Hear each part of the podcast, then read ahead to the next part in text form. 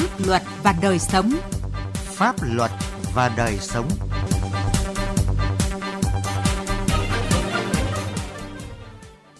Kính chào quý vị và các bạn. Chương trình Pháp luật và đời sống hôm nay có những nội dung sau. Tội phạm tín dụng đen, tham khảo ý kiến luật sư để lách luật. Nhận diện tội phạm mua bán người và mức hình phạt. Pháp luật đồng hành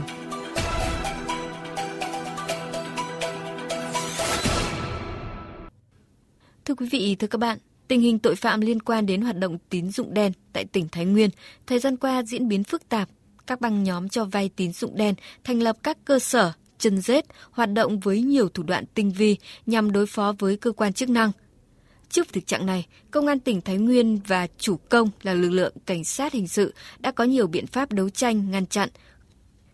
Phòng Cảnh sát Hình sự Công an tỉnh Thái Nguyên vừa triệt phá một ổ nhóm hoạt động cho vay nặng lãi, cầm đồ và bốc bắt họ.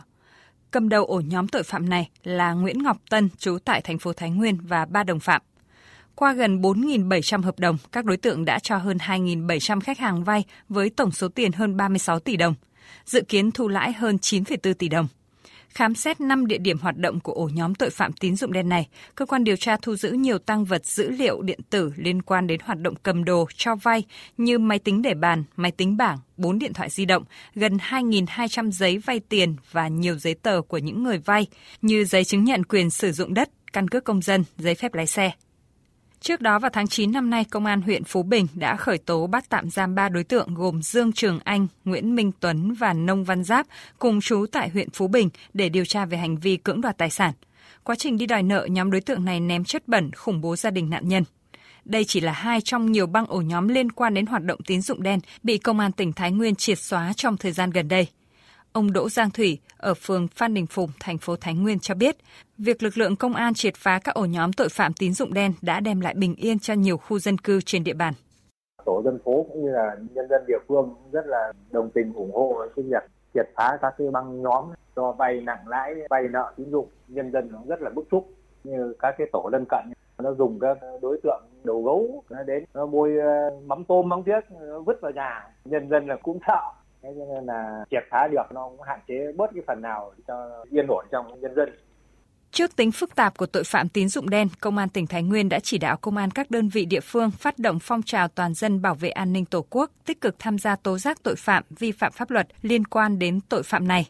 lực lượng công an cấp xã phối hợp với các ban ngành đoàn thể ở cơ sở tổ chức bóc gỡ, sơn, xóa, tháo rỡ các biển hiệu tờ rơi quảng cáo cho vay không đúng quy định tại các địa bàn dân cư, đồng thời cho 100% các chủ cơ sở kinh doanh dịch vụ cầm đồ trên địa bàn ký cam kết chấp hành nghiêm các quy định của pháp luật. Công an tỉnh Thái Nguyên cũng đã triển khai nhiều đợt cao điểm tấn công, truy quét tội phạm, trong đó tập trung đấu tranh mạnh với tội phạm vi phạm pháp luật liên quan đến tín dụng đen – tiến hành đồng bộ các biện pháp nghiệp vụ nắm tình hình đối tượng địa bàn, tổ chức điều tra giả soát lập danh sách đưa vào diện quản lý các ổ nhóm đối tượng hoạt động phạm tội liên quan đến tín dụng đen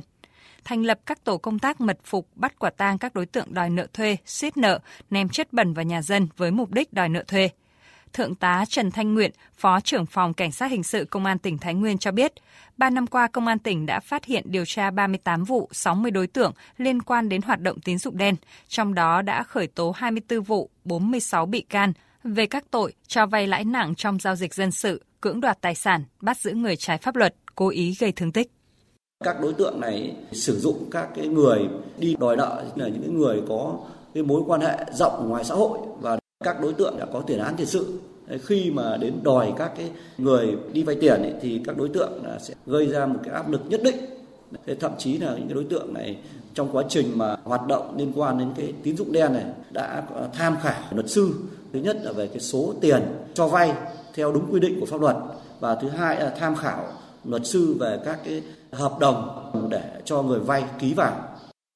Thực tiễn ở Thái Nguyên cho thấy hoạt động tín dụng đen thường xuất phát từ nhu cầu vay nóng của người dân, cần tiền gấp để sử dụng vào nhiều mục đích khác nhau. Theo Trung tá Hồ Quang Trung, Phó đội trưởng đội đấu tranh phòng ngừa chống tội phạm theo tuyến địa bàn, Phòng Cảnh sát Hình sự Công an tỉnh Thái Nguyên. Trước đây, các cá nhân tổ chức hoạt động tín dụng đen công khai mở các cửa hàng cầm đồ, hỗ trợ tài chính, đáo hạn ngân hàng, cửa hàng cho thuê xe ô tô, xe máy, tư vấn mua bán bất động sản để cho vay – nhưng việc cơ quan chức năng tập trung đấu tranh triệt xóa các điểm giao dịch này, các đối tượng ẩn mình hoạt động tại nhà riêng qua hệ thống mạng viễn thông. Thì đối tượng nó đã sử dụng các cái phương thức thủ đoạn khác để nó nhằm cản trở cái hoạt động phát hiện và xử lý của các cơ quan chức năng. Ví dụ như sử dụng về hệ thống về công nghệ cao, sử dụng về mạng xã hội, sử dụng về phần mềm để thiết lập các cái hợp đồng cho vay cũng như là trong cái quá trình dục nợ, đòi nợ là nó sử dụng bằng một cái phần mềm hoạt động là tự động. Phần mềm của các cái đối tượng này sử dụng thì nó cũng tương tự như những cái app mà đã cho vay ở trên mạng xã hội tồn tại trong cái giai đoạn vừa qua. Theo quy luật, dịp cuối năm các loại tội phạm trong đó tội phạm tín dụng đen có chiều hướng gia tăng. Công an tỉnh Thái Nguyên khuyến cáo người dân thận trọng khi tham gia các hoạt động vay trực tuyến tín dụng đen như hạn chế việc giao dịch vay tiền từ cá nhân, cơ sở cho vay tín dụng trực tuyến, không liên lạc cung cấp thông tin cá nhân, giao dịch vay tiền qua mạng xã hội, website quảng cáo dịch vụ cho vay tín dụng trực tuyến, không có thông tin về đăng ký kinh doanh địa chỉ rõ ràng.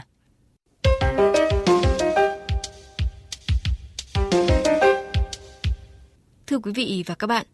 thời gian qua tình hình tội phạm mua bán người, đặc biệt là mua bán phụ nữ và trẻ em đang có chiều hướng gia tăng và ngày càng phức tạp. Vậy nhận diện thủ đoạn mua bán người như thế nào? Tội mua bán người bị xử lý ra sao? Về nội dung này, phóng viên Đài Tiếng Nói Việt Nam phỏng vấn luật sư Trần Tuấn Anh, giám đốc công ty luật Minh Bạch, đoàn luật sư thành phố Hà Nội. Mời quý vị và các bạn cùng nghe. Thưa luật sư, mua bán người là hành vi vi phạm pháp luật, bị pháp luật nghiêm cấm Vậy hành vi mua bán người là gì ạ?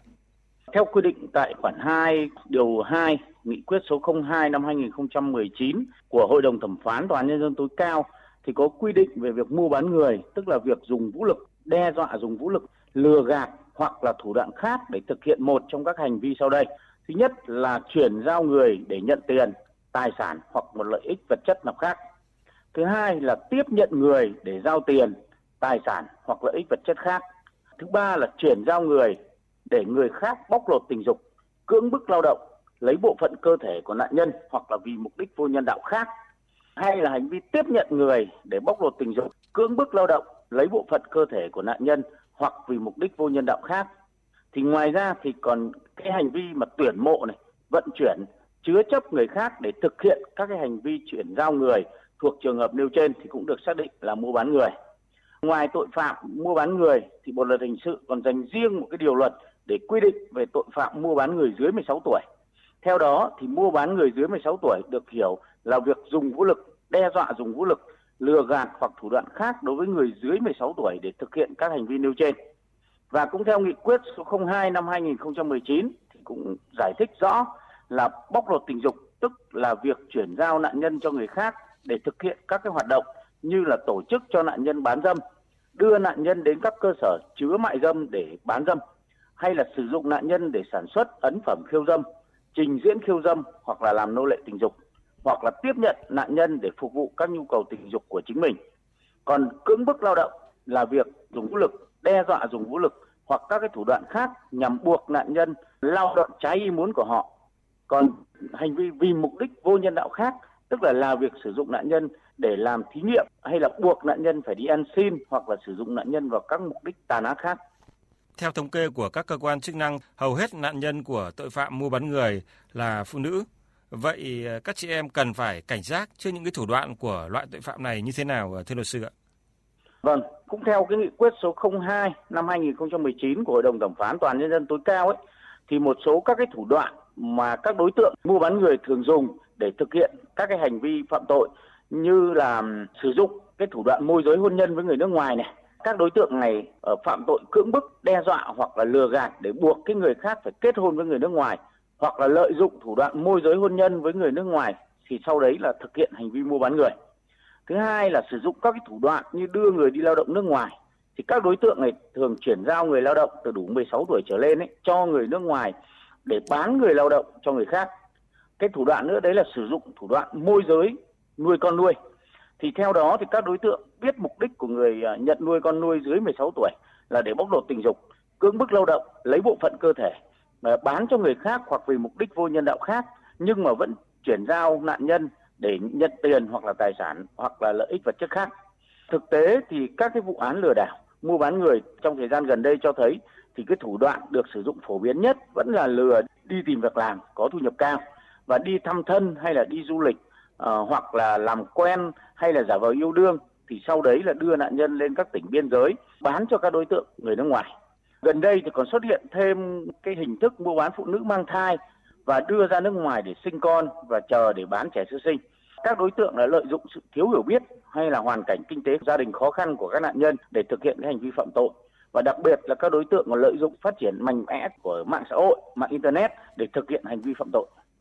Thưa luật sư, theo quy định của pháp luật hiện hành thì tội phạm mua bán người sẽ bị ờ, xử lý như thế nào ạ? Đối với lại cái hành vi mua bán người thì uh, theo quy định tại điều 150 ờ, thì có thể phải đối mặt với lại là khung hình phạt từ 5 đến 20 năm tù. Cụ thể là người nào mà dùng vũ lực, đe dọa dùng vũ lực, lừa gạt hoặc bằng thủ đoạn khác để thực hiện một trong các hành vi sau đây thì bị phạt tù từ 5 năm đến 10 năm. Đấy là chuyển giao hoặc tiếp nhận người để giao, nhận tiền, tài sản hoặc lợi ích vật chất khác. Thứ hai là chuyển giao hoặc tiếp nhận người để bóc lột tình dục, cưỡng bức lao động, lấy bộ phận cơ thể của nạn nhân hoặc vì mục đích vô nhân đạo khác hay là tuyển mộ, vận chuyển, chứa chấp người khác để thực hiện hành vi quy định tại điểm A hoặc điểm B khoản này. Phạm tội trong trường hợp sau đây thì sẽ bị phạt tù từ 8 năm đến 15 năm. Đấy là có tổ chức, vì động cơ đê hèn hay là gây rối loạn tâm thần và hành vi của nạn nhân từ 11 đến 45%, gây thương tích hoặc gây tổn hại cho sức khỏe của nạn nhân mà tỷ lệ tổn thương cơ thể từ 31% trở lên, trừ trường hợp quy định tại điểm B khoản 3 của điều này và đưa nạn nhân ra khỏi biên giới nước Cộng hòa xã hội chủ nghĩa Việt Nam và phạm tội đối với 2 đến 5 người hoặc là phạm tội hai lần trở lên. Còn trong trường hợp mà phạm tội sẽ bị xử lý hình phạt tù từ 12 năm đến 20 năm. Đấy là đối với hành vi có tính chất chuyên nghiệp hay là đã lấy bộ phận cơ thể của nạn nhân hoặc là gây rối loạn tâm thần và hành vi của nạn nhân từ 46% trở lên, làm nạn nhân chết hoặc là tự sát. Còn đối với 6 người trở lên và hành vi tái phạm nguy hiểm. À, ngoài ra thì ờ, người phạm tội còn có thể bị phạt tiền từ 20 triệu đồng đến 100 triệu đồng, phạt quản chế, cấm cư trú từ 1 năm đến 5 năm hoặc là tịch thu một phần hoặc toàn bộ tài sản. Trong trường hợp mà các đối tượng thực hiện hành vi nêu trên với người dưới 16 tuổi thì sẽ phải đối mặt với khung hình phạt từ 7 năm và cao nhất là đến tù trung thân. Xin cảm ơn luật sư ạ. Thưa quý vị, chương trình Pháp luật và đời sống hôm nay xin dừng tại đây. Chương trình do biên tập viên Quang Chính biên soạn. Xin chào và hẹn gặp lại quý vị trong các chương trình sau. Tôi là người có công với cách mạng, bệnh binh. Hiện nay gia đình tôi và nhà hàng xóm đang tranh chấp lối đi chung. Vụ việc đang được Tòa án Nhân dân huyện Thụ Lý giải quyết. Được biết nhà nước có chính sách trợ giúp pháp lý miễn phí cho người có công với cách mạng. Xin hỏi, trợ giúp pháp lý cung cấp dịch vụ gì và cần liên hệ đến đâu để được trợ giúp pháp lý? Thưa bác, thời gian qua, Đảng và Nhà nước ta đã có nhiều chính sách ưu đãi đối với người có công với cách mạng, thể hiện sự trân trọng, biết ơn, chăm lo của Đảng, Nhà nước và nhân dân ta, trong đó có chính sách trợ giúp pháp lý. Theo đó, khi gặp vướng mắc về pháp luật, người có công với cách mạng hãy đến Trung tâm trợ giúp pháp lý nhà nước hoặc tổ chức tham gia trợ giúp pháp lý để được trợ giúp pháp lý miễn phí theo các hình thức sau đây. Tư vấn pháp luật, hướng dẫn, đưa ra ý kiến, giúp soạn thảo văn bản liên quan đến tranh chấp khiếu nại vướng mắc pháp luật, hướng dẫn giúp các bên hòa giải thương lượng thống nhất hướng giải quyết vụ việc.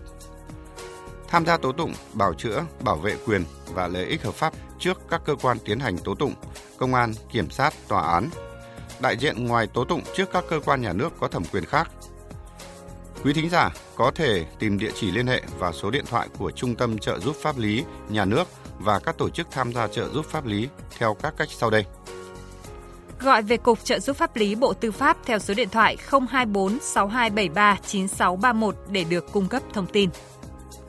Hoặc truy cập danh sách tổ chức thực hiện trợ giúp pháp lý trên cổng thông tin điện tử Bộ Tư pháp http moj.gov.vn trang thông tin điện tử của Sở Tư pháp địa phương.